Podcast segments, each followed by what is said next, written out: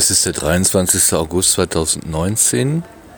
Ich bin in Berlin und ich stehe in Stehlenfeld.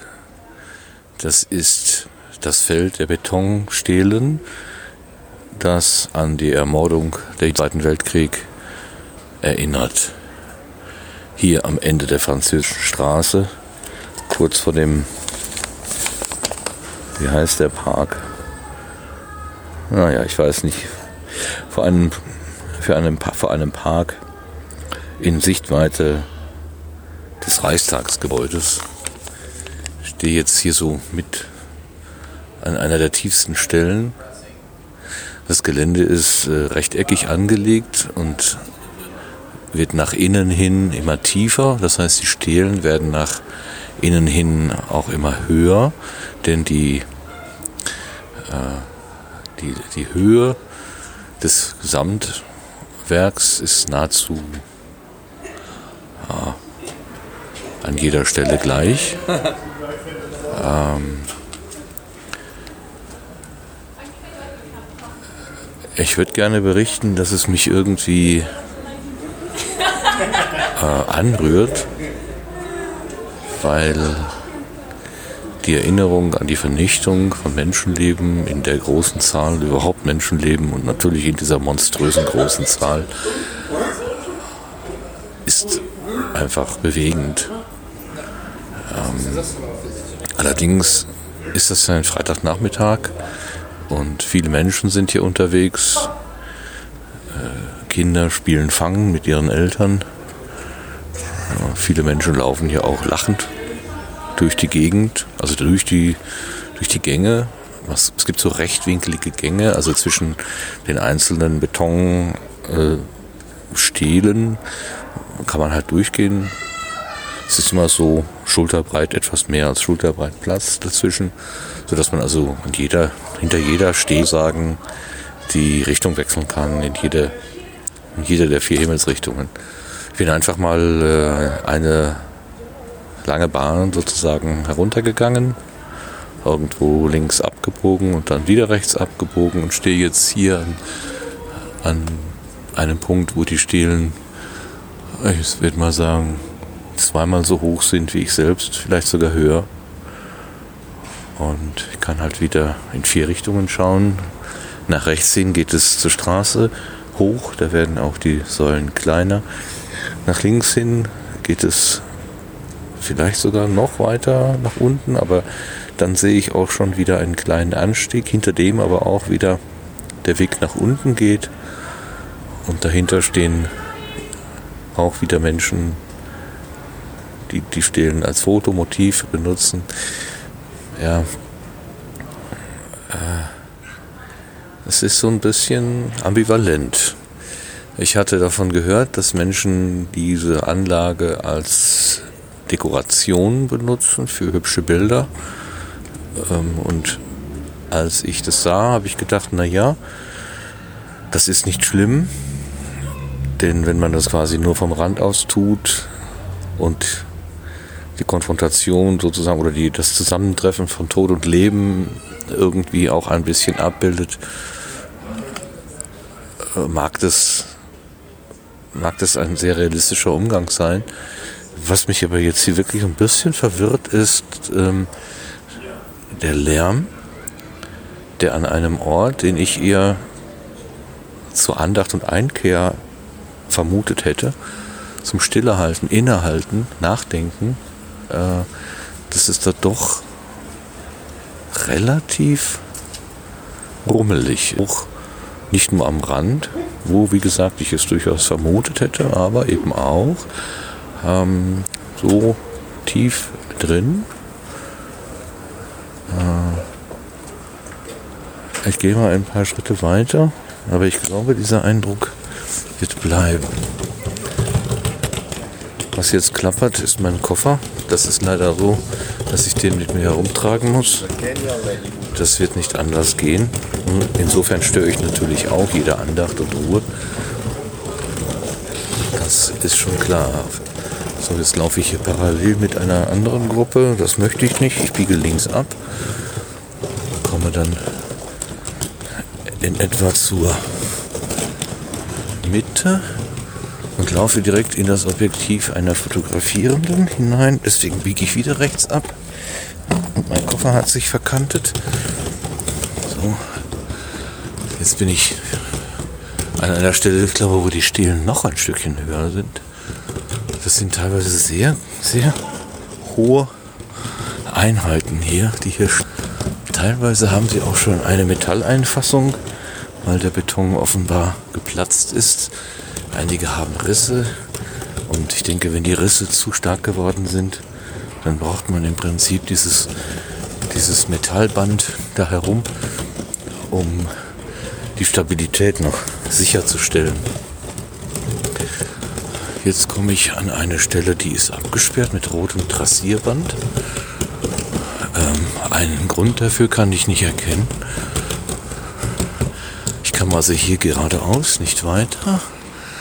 Ähm, deswegen biege ich links ab und stehe vor einem Geländer, wo mir eine auf der anderen Seite ist auch ein Geländer und das, also hier ist ein Graben sozusagen. Huch, der ist aber tief und da geht es ein paar Treppen herunter und ein paar runter und am Ende der Treppe steht Notausgang Emergency Exit. Das heißt, ich kann also hier auch mitten aus dem Feld irgendwie notfallmäßig herauskommen. Ähm, was mich gerade etwas irritiert, denn es ist ja auch schneller, schneller Weg nach rechts äh, zur Straße hinauf möglich. Das ist jetzt etwas irritierend, denn wenn ich weiter von der Straße weggewandt in, die, in das Stehlenfeld hineingehe, komme ich auf die nächste Treppe oder auf das nächste Geländer, was eine Treppe halt abgrenzt. Und ich schaue mal, ob ich am Ende der Treppe auch wieder eine Tür sehe und was darauf stehen mag. Notausgang. Emergency Exit. Das ist jetzt etwas irritierend. Warum braucht es hier einen Emergency Exit? Hier geht es gerade nach oben, rechts herum. Und ich meine, oben hätte ich gesehen eine Art von Informationsstand oder kleine, kleines Haus, kleine Hütte. Informationsstand für diese Veranstaltung hier.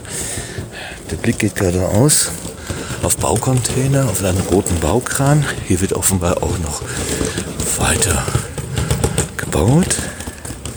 Die Stelen werden jetzt niedriger bzw. höher und hier ist auch gleich wieder rechts eins eingefasst mit so einem Stahlband. So aus der Schlucht der tiefen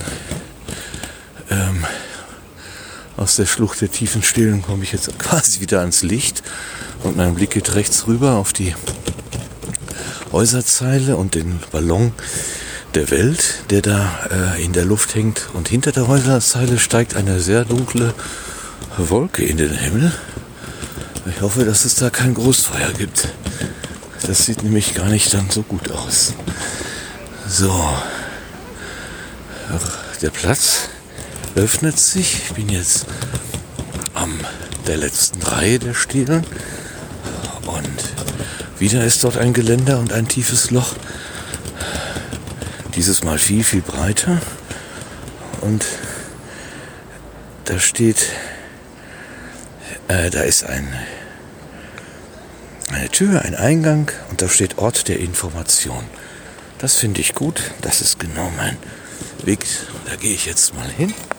Der Weg zwischen Geländer und Stele ist sehr knapp. Mein Koffer passt da so gerade nur so durch.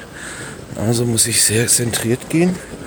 Sonst komme ich hier überhaupt nicht zwischen Geländer und Stele durch.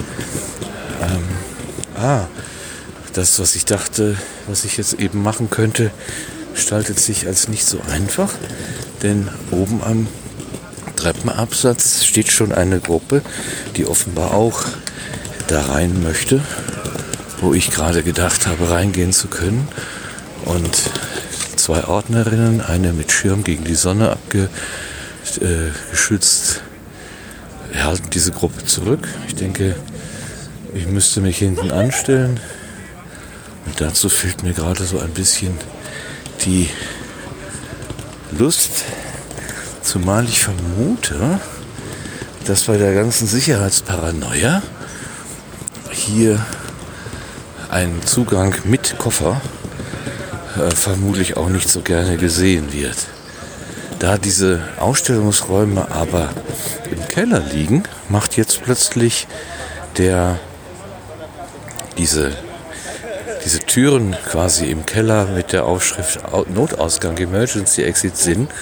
Es ist nicht der Ausgang aus dem Stehlenfeld hinaus, sondern quasi aus der Gedenkstätte, die hier im Keller, sag's mal so, also im Untergeschoss äh, zu sein scheint, dann nach außen.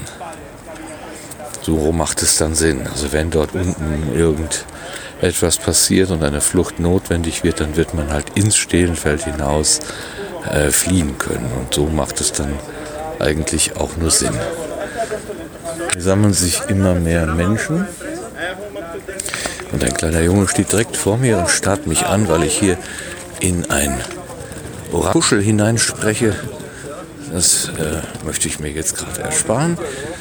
Aber ich sehe an der Wand des, äh, des Bau, also hier ist ein Bauzaun, wie gesagt, es ist ja eine Baugrube und an dem Bauzaun sind große Bilder und die dokumentieren offenbar den Ort der Information, der halt unter unseren Füßen liegt und in den ich jetzt nicht hineingehen möchte. Aber ich werde mir jetzt die Bilder anschauen. Ich fange mal ganz links an. Ich muss mal ein paar Schritte machen, bis ich halt da bin. Und kann dann mal versuchen zu beschreiben, was ich sehe. Es ist sehr hell, meine Augen muss ich sehr zukneifen, damit ich überhaupt irgendwas erkenne. So, das ist der Tiergarten, der äh, Wald, den ich da gerade gesehen habe. Und wir sind am Denkmal für die ermordeten Juden Deutschlands, genau. Am bin die französische Straße hinuntergegangen bis zur Wilhelmstraße. Dort hat sie ihren Namen geändert. Dort ist sie zur Hannah-Arendt-Straße geworden. Und an der Hannah-Arendt-Straße ist dieses Denkmal aufgebaut. Ähm, ich schaue mal, was das erste Bild darstellt.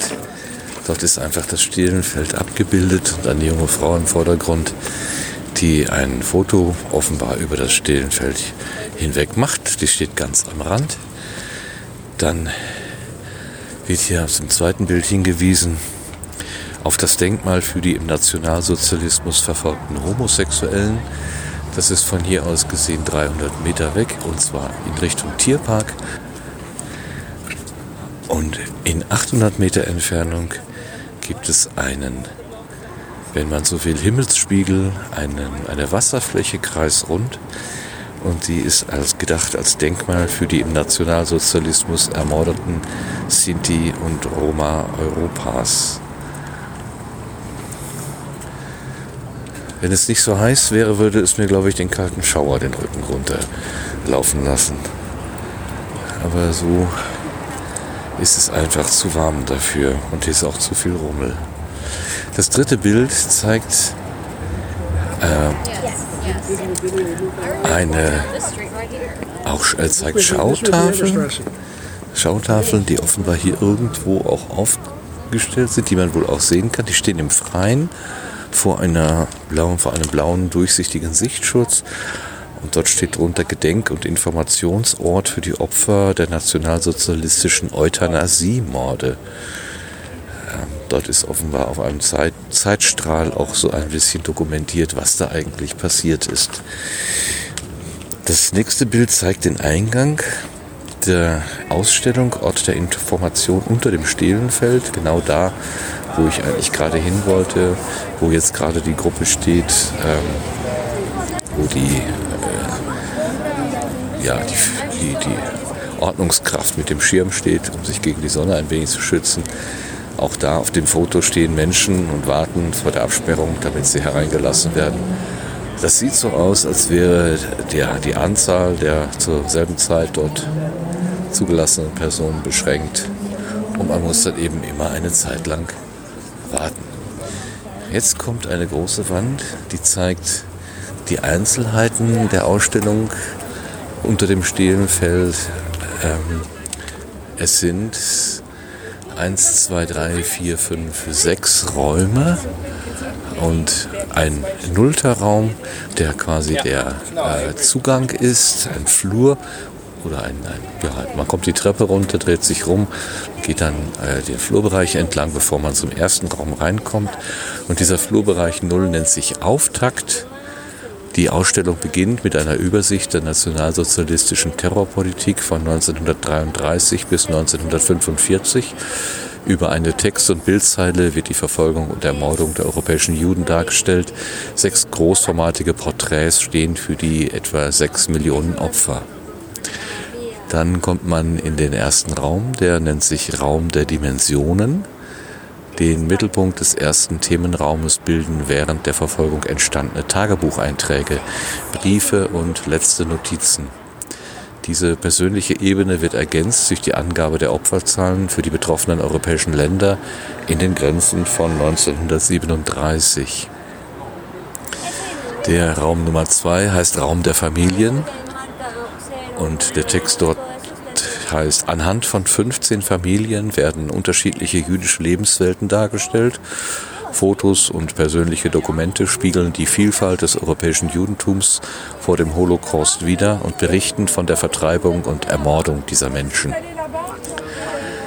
Der Raum 3 ist beschriftet als Raum der Namen. Hier sind Namen und Kurzbiografien ermordeter und verschollener Juden aus ganz Europa zu hören. Die Verlesung der Lebensgeschichten aller Opfer in dieser Form würde etwa sechs Jahre, sieben Monate und 27 Tage dauern. Nummer vier ist Raum der Orte. In diesem Raum wird der Holocaust in seiner geografischen Ausdehnung auf ganz Europa dargestellt. Den Schwerpunkt bilden die Schauplätze der Verbrechen in Mittel- und Osteuropa. Mit historischem Film- und Fotomaterial werden 220 beispielhafte Orte der Verfolgung und Vernichtung der europäischen Juden und anderer Opfer präsentiert. Kurz vor Schluss ist Nummer 5 der Ausklang. An Terminals haben Sie Zugang zum Gedenkstättenportal zu Orten der Erinnerung in ganz Europa, zu Interviews mit Holocaust-Überlebenden und zu weiteren Datenbanken. Im Foyer haben Sie die Möglichkeit, sich für Führungen anzumelden oder auch Audioguides auszuleihen. Und Nummer 6 zum Schluss ist der Buchladen. Links neben dem Eingangstresen finden Sie eine Auswahl an Katalogen, Zeitzeugenberichten und weiteren Publikationen der Stiftung. Allgemeine Informationen zum Denkmal gibt es hier auch noch. Dort heißt es, das Denkmal besteht aus dem 19.000 Quadratmeter großen Stehlenfeld mit über 2700 Betonquadern und dem darunter gelegenen Ort der Information. Die Ausstellung im Ort der Information dokumentiert die Verfolgung und Vernichtung der Juden Europas und die historischen Stätten der Verbrechen. Sie wird jährlich von fast einer halben Million Gäste besucht. Soweit zur Übersicht. Jetzt komme ich zum ersten großformatigen Foto. Da steht 0 dran. Ich denke, das ist äh, die gleiche Nomenklatur, wie ich sie gerade vorgelesen habe. Also 0 ist der Auftakt, Foyer und Chronologie. Und man sieht großformatige Schwarz-Weiß-Bilder, schlankes Hochformat, ähm, Menschen, die direkt in die Kamera schauen und die das, um das es hier geht, nicht überleben durften. Das zweite Bild ist ein relativ leerer Raum, auf dem auf dem Boden großformatige Poster oder Leuchtinstallationen äh, angebracht sind. Dort sind jeweils Texte und auch Bilder, so erkennen kann, dargestellt. Das ist der Raum der Dimensionen. Das zweite Bild, jetzt in der Reihe eigentlich das dritte, aber als zwei bezeichnetes Bild, das ist der Raum der Familien. Dort sind an den Wänden solche beleuchteten, hinterbeleuchteten, transparente und Poster und Fotos und einzelne Familiengeschichten werden dort offenbar dargestellt. Dann Nummer drei, Raum der Namen, ein leerer Raum mit Sitzbänken und man sieht Besucherinnen auf diesen Sitzbänken sitzen und so wie ich es annehme, den Aufruf der Namen zuhörend. Eine der beiden Damen hat äh, den Kopf in die Hände gestützt, sehr konzentriert. Auf den Wänden wird gerade der Name Max Rubinowski projiziert, an allen, auf alle vier Wände gleichzeitig. Es scheint ein ruhiger Raum zu sein. Das fünfte Bild mit Zahl Nummer 4 zeigt den Raum der Orte. Ähnlich leer, ähnliche Bänke wie im Raum der Namen, aber an den Wänden halt großformatige Schautafeln und Bilder, die die unterschiedlichen Orte, die Vernichtungsorte wiedergeben. Der Ausklang ist, ja, wenn man so will, der Gang ins, ins Licht, denn es ist ein langer Flur und der ist auf der rechten Seite mit einer Glaswand versehen, auf, durch die Tageslicht fallen kann. Und im Gegensatz zu den anderen Fotos ist hier tatsächlich eine andere Stimmung ähm, Lebendigkeit, auch wenn der Raum jetzt auf dem Foto ganz leer ist, bis auf ein paar Bilder links und rechts ist auch so ein Bilderband an den Wänden und ein paar Sitzgelegenheiten, aber es sind keine Menschen zurzeit zu sehen dort abgebildet. Aber das, der Eindruck, das zu sehen, ist wesentlich äh, lebendiger als das Dunkel und eingeschlossen sein in dieser Betoninstallation, in diesem Betonkeller, wie die anderen Bilder halt darstellen. Das letzte Bild zeigt den Buchladen. Das ist es, ein ganz klassischer Buchladen in einer Ausstellung oder Museumsanlage. Mehrere Regale, auf denen Bücher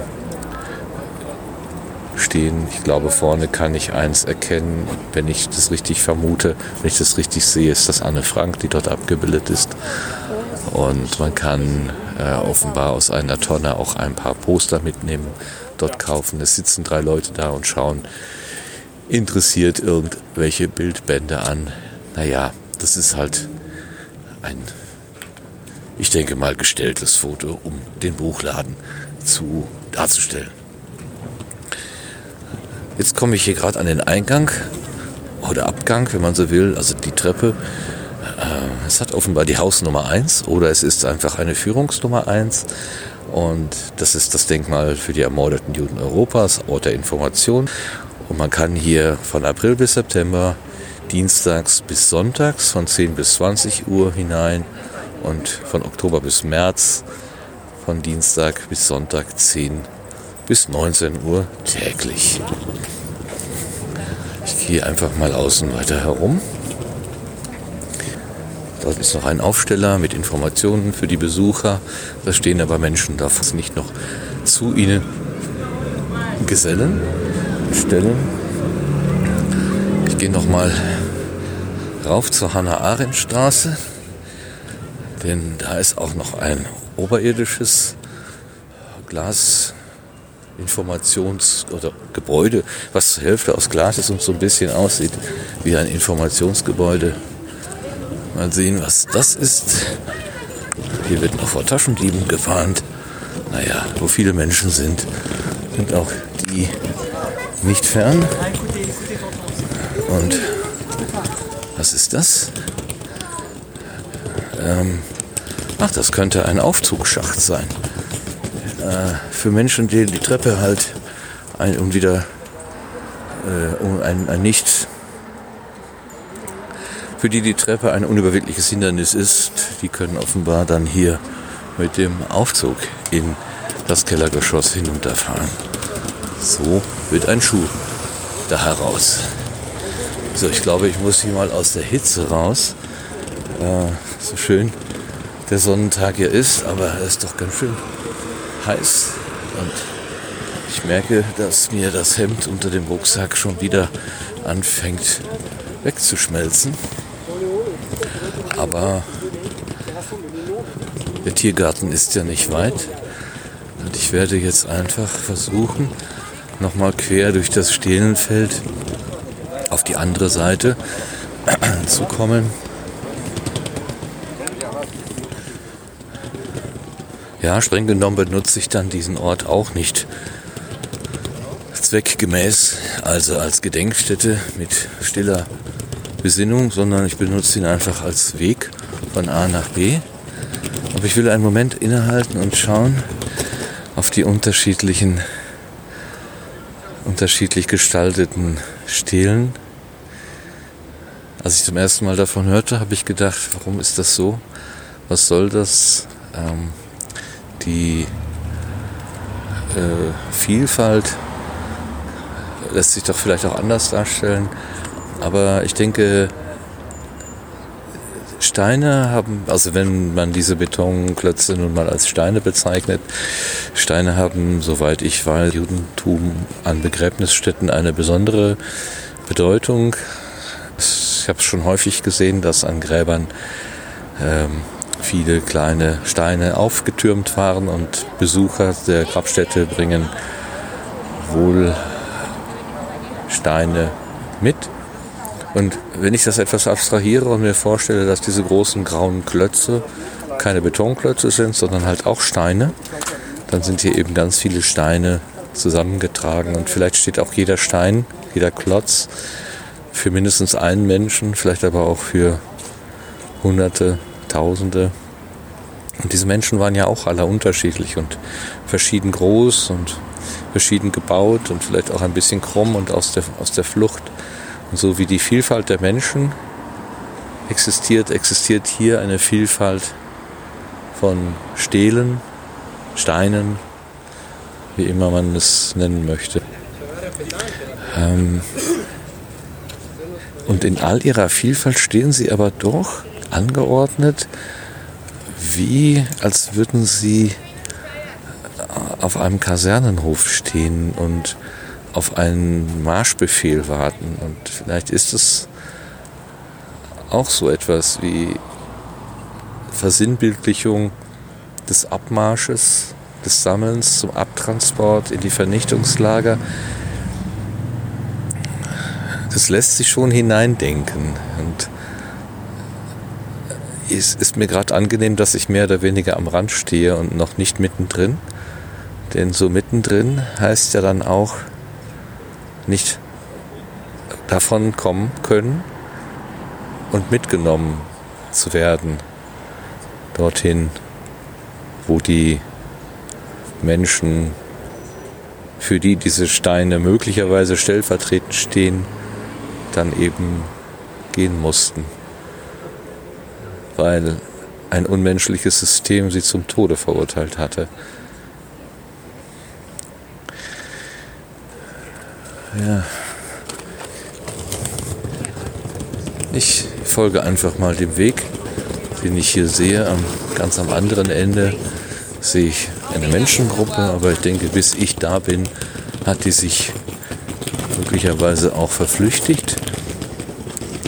Auf der Seite, die ich da ansteuere, stand vorhin auch ein Ordner, der einen kleinen Jungen, der Stele zu Stele hüpfen wollte, ähm, zurückgepfiffen hat mit einem klaren No.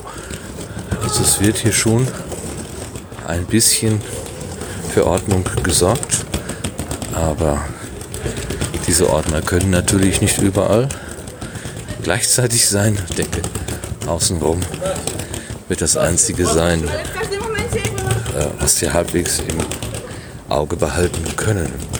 So, hier ist Querverkehr gewesen, Menschen ja, die rufen sich halt auch Sachen zu. Also in meinem Kopf spielen sich gerade Szenen der Vernichtung und des Abtransports von unschuldigen Menschen ab und gleichzeitig ist hier eher touristischer Betrieb. äh, wie gesagt, es ist ein bisschen gemischtes Gefühl, eine, eine, ein, eine Ambivalenz. Jetzt bin ich wieder an einer tiefen Stelle, wo die Stielen drei Meter hoch sind oder höher. Das ist schon. Das ist einfach vom Raum her schon beeindruckend, hier so durchzugehen. Auch wenn Menschen im Parallelgang schwatzend diesen Eindruck natürlich schon wieder nehmen. Nun, Buch gezogen vom, vom Koffer, der sich ein bisschen schwer tut, auf dem Kopfstein, naja, also auf, dem, auf den Pflastersteinen, also hier ist äh, Granitsteinboden, so 10 x 10, also so Bierdeckel große äh, Steine sind mit Abständen von zwei Zentimetern Kieslage einge, eingedeckt. Hier. Und da rappelt der Koffer ganz schön. So, ist wieder Querverkehr. Touristen mit dem Fotoapparat vor dem Bauch. Sehr klassisch, sehr klischeehaftig. Oh, ich laufe gerade in ein Selfie-Bild. Warten wir mal eben. Also der Fotoapparat steht rechts auf einer Stele und eine Familie mit ah, zehn Personen. Das steht links. Kann ich durch? Okay, danke. So, wenn ich einmal quer durch das Foto, weil ein Familienmitglied hinter die Kamera gegangen ist, um entweder den Auslöser nochmal zu starten oder vielleicht überhaupt erstmal zu gucken, ob ein Bild daraus wird. So, wieder auf der Seite vom Tiergarten angekommen. Das. Ach, hier, ich komme gerade. Ich sehe gerade, äh, ich bin den Gang gegangen, auf, auf den hier unten ein äh, Rollstuhlsymbol auf dem Boden hinweist. Und ich habe mich schon auf dem Weg vorhin gefragt, warum einige der äh, Bodensteine mit Längsrillen gekennzeichnet waren. Und ich vermute mal, das bedeutet, ähm, ja, doch nicht unbedingt. Ich hätte jetzt gedacht, diese Längsrillen bedeuten, ähm, dass hier die Breite so ist, dass man halt mit dem Rollstuhl durchkommen kann. Aber vielleicht sind die Riffel am Boden ja auch Informationen für Menschen, die den Blindenstock vor sich herschieben, dass sie wissen, in welche Richtung sie gehen. Na? Ich weiß nicht. Oh, auf dem Boden ist eine Besucherordnung. Es gibt eine Besucherordnung. Erstens, der Besuch des Stielenfeldes erfolgt ganzjährig auf eigene Gefahr. Zweitens, das Stielenfeld darf grundsätzlich nur zu Fuß und langsam durchquert werden. Für Gehbehinderte und Rollstuhlfahrer sind 13 gekennzeichnete Gänge besonders geeignet. Das sind dann wohl die mit den eingeschnittenen, doppelt eingeschnittenen Steinfußböden. So, drittens, nicht gestattet ist das Lärmen, von Stele zu Stele zu springen das Mitführen von Hunden und anderen Haustieren, das Mitführen und Abstellen von Fahrrädern und ähnlichen Gerätschaften, das Rauchen und der Genuss alkoholischer Getränke. Viertens, alle Anweisungen des ausgewiesenen Sicherheitspersonals sind zu befolgen. Unterzeichnet ist das mit Stiftung Denkmal für die ermordeten Juden Europas, Chor, Berliner Straße 1, 11117 Berlin. Und man findet das auch im Internet unter www.stiftung-denkmal.de. So. Nun schaut. Jetzt gehe ich also hier die Straße in Richtung äh, Reichstagsgebäude. Also mit dem Tiergarten auf der linken Seite. Ich weiß gar nicht, wie diese Straße jetzt hier heißt.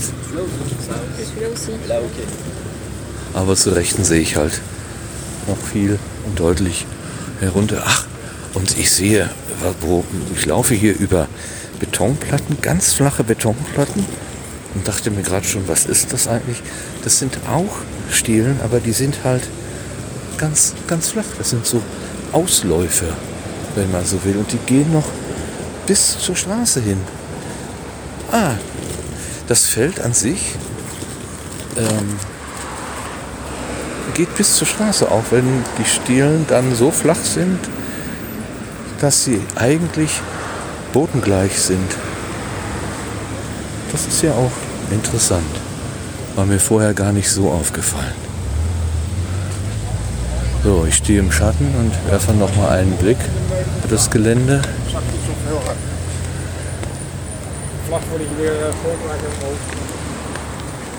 Mit dem Autoverkehr im Rücken und dem Rummel der Menschen. Ja, ich sag's noch einmal, es ist ein bisschen ambivalent, aber beeindruckend. Beeindruckend. Vielleicht an einem grauen Novembertag, wenn weniger hier an fußläufigem Volk unterwegs ist, noch ganz anders. Aber vielleicht ist es auch gerade interessant zu sehen, wie das hier an einem sonnigen Augusttag wahrgenommen wird. Genau vor mir in den Stelen wird wieder ein Foto gemacht. Also die Stele als Fotomotiv genutzt.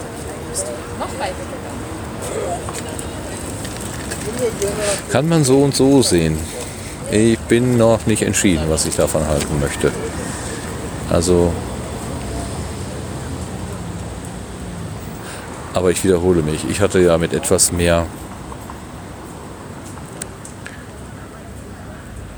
Besinnung gerechnet. Aber vielleicht ist das auch eher im, Erd äh, im Untergeschoss in diesen Räumen zu finden als hier oben, wo das Leben tatsächlich einbricht in die Gedenkstätte. Da sie ja auch nicht abgesperrt ist, es gibt keinerlei Begrenzungen zu den Seiten, wenn es nicht gerade ein Bauzaun ist, aber der ist sicherlich nur temporär. Es gibt keine Begrenzungen, sondern wie ich gerade sagte, das Stehlenfeld läuft sogar bis zur, bis zur Straße direkt aus. Und deswegen nehme ich an, ist es auch absichtlich so gewollt, dass man eben hineinlaufen kann und der Sommertag und die Menschen mit ihrer Sommerlaune dann eben auch da hinein stolpern und vielleicht erst auf den zweiten oder dritten Blick oder vielleicht sogar auch erst, wenn sie zu Hause ihre Fotos anschauen oder wann auch immer sie das tun, merken, wo sie denn eigentlich gewesen sind und was diese besondere Kulisse eigentlich ist. Nämlich gar keine Kulisse, sondern ein Mahnmal, eine Erinnerung an das, was die Menschen vor uns getan haben, erlitten haben und was sich so nie wieder wiederholen darf.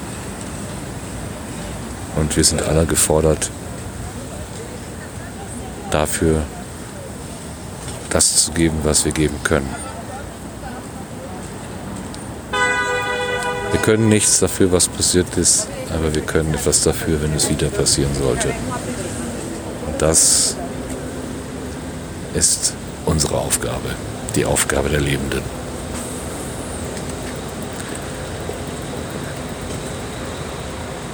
Ja, ich ende dann hier mal. Tschüss.